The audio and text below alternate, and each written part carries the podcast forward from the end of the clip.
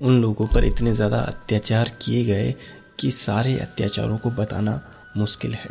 उनकी जीव काट ली गई, उनकी आँखें निकाल ली गईं, उनके पैरों को काट दिया गया, उनके हाथों को काट दिया गया और ऐसे ही करके उनके शरीर के अलग अलग टुकड़े कर दिए गए।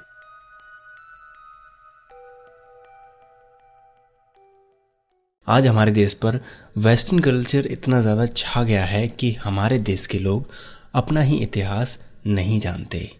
हमारे एजुकेशन सिस्टम ने कई ऐसे वीरों के बारे में हमें बताया ही नहीं है, जिनके बारे में हमें जानना बहुत ज़्यादा ज़रूरी है, क्योंकि उनका इस देश के इतिहास में बहुत बड़ा योगदान रहा है। आज ऐसे वीरों को भुला दिया गया है। इनमें से ही एक वीर हैं छत्रपति शिवाजी महाराज के बेटे, छत्रपति संभाजी महाराज। छत्रपति संभाजी महाराज का जन्म 14 मई सोलह में पुरंदर के किले में हुआ। उनकी माँ उनके जन्म से ही बीमार रहने लगी और जब संभाजी महाराज दो साल के हुए तब राजमाता साईबाई की मृत्यु हो गई। इसके बाद उनकी देखभाल उनकी दादी जीजाबाई ने की। 1665 में पुरंदर की संधि हुई। उसके बाद सोलह में शिवाजी महाराज और उनके बेटे को आगरा औरंगज़ेब ने बुलवाया था। जब वो आगरा पहुँचे तो उन्हें वहाँ आगरा के किले में ही नज़रबंद कर दिया। औरंगज़ेब शिवाजी महाराज को कांदाहार भेजना चाहता था, जो कि अफ़गानिस्तान में है। और उस समय पर संभाजी महाराज सिर्फ़ नौ वर्ष के थे। तब औरंगज़ेब से कोई भी आँखें नहीं मिला सकता था। लेकिन संभाजी महाराज ने औरंगज़ेब से आँखों में आँखें डालकर बात की। और जब वो लोग आगरा से भागे, उसके बाद संभाजी महाराज लगभग एक से डेढ़ साल तक मथुरा में रुके। वहाँ पर उनकी मुलाकात कवि कलश से हुई, जो कि फिर बाद में उनके सलाहकार बने। मथुरा में रहकर ही उन्होंने संस्कृत भाषा सीखी और वहीं पर उन्होंने तीन संस्कृत में ग्रंथ भी लिखे। उनके नाम हैं बुद्ध भूषण और नायिका भेद नक सिख तथा सात सातक। कहा जाता है कि संभाजी महाराज को चौदह साल की उम्र में ही चौदह भाषाएँ आती थी। कुछ सोर्सेस कहते हैं कि उन्हें नौ आती थी, कुछ तेरह, कुछ चौदह। सोलह से लेकर 1670 तक उन्होंने अपने पिता के साथ मिलकर बीजापुर के सुल्तान के खिलाफ लड़ाइयाँ लड़ी। कहा जाता है कि संभाजी महाराज ने अपने जीवन में लगभग 120 लड़ाइयाँ लड़ी और उनमें से एक भी नहीं हारे थे। 1680 में जब शिवाजी महाराज की मृत्यु हो गई, उसके बाद संभाजी महाराज के छोटे भाई राजा राम को राजा बनाने के बारे में सोचा जा रहा था। लेकिन किसी भी तरह से संभाजी महाराज ने अपना शासन हासिल किया और उन्हें फिर राजा बना दिया गया।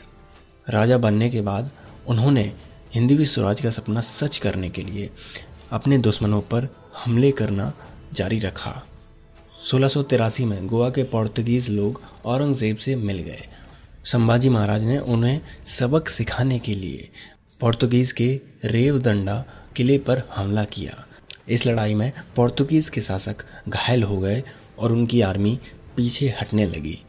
और संभाजी महाराज उन्हें हराने ही वाले थे और गोवा पर कब्जा करने ही वाले थे कि उन्हें एक खबर मिली कि औरंगज़ेब एक बड़ी सेना के साथ दक्षिणी कोंकण में हमला करने वाला है। इस वजह से संभाजी महाराज और उनकी सेना को पीछे हटना पड़ा और वापस उन्हें अपनी राजधानी बचाने के लिए रायगढ़ वापस जाना पड़ा। सोलह में ब्रिटिशर्स से उन्होंने बारूद और हथियार खरीदे। सोलह में संगमेश्वर में मुकर्रब खान ने संभाजी महाराज और उनके 25 साथियों को पकड़ लिया, जिनमें उनके सलाहकार कवि कलश भी शामिल थे। माना जाता है कि इसके पीछे हाथ था उनके ही परिवार के एक सदस्य का। और फिर उन सभी लोगों को बहादुरगढ़, जो कि अहमदनगर में है, वहाँ पर ले जाया गया। और जब औरंगज़ेब के सामने उन्हें पेश किया गया, तब औरंगज़ेब ने खुदा को शुक्रिया अदा करने के लिए अपना ताज निकाला और अपने घुटनों पर बैठ गया। लेकिन कवि कलश ने उस वक्त कहा, देखिए संभाजी महाराज, आपके स्वागत में औरंगज़ेब खुद घुटनों पर आ गया है। इस पर औरंगज़ेब आग बबूला हो गया और उन्हें काल कोठरी में डलवा दिया, जहाँ पर उन लोगों पर बहुत ही ज़्यादा अत्याचार किए गए।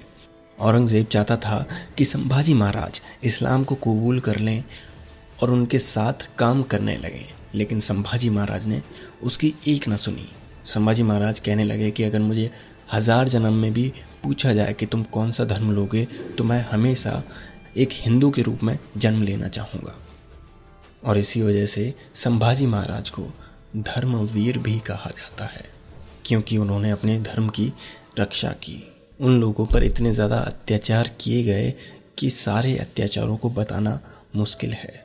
उनकी जीव काट ली गई, उनकी आँखें निकाल ली गई, उनके पैरों को काट दिया गया, उनके हाथों को काट दिया गया और ऐसे ही करके उनके शरीर के अलग अलग टुकड़े कर दिए गए और फिर उनको एक नदी के किनारे फेंक दिया गया, जहाँ पर कुछ लोगों ने फिर उनके शरीर को सिलकर उनका अंतिम संस्कार किया।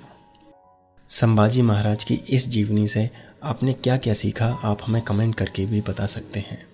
और आप ऐसा ही कंटेंट आगे भी चाहते हैं तो आप हमें जिस प्लेटफॉर्म पर भी आप सुन रहे हैं या फिर देख रहे हैं, उस पर फॉलो या फिर सब्सक्राइब कर लीजिए। अगर आपको हमारा पॉडकास्ट पसंद आता है तो प्लीज़ हम एप्पल पॉडकास्ट और स्पॉटिफाई पर एक फाइव स्टार रेटिंग देना ना भूलें। इस एपिसोड के लिए बस इतना ही। अगले हफ़्ते फिर मिलेंगे। तब तक के लिए अपना ख्याल रखें और सीखते रहें।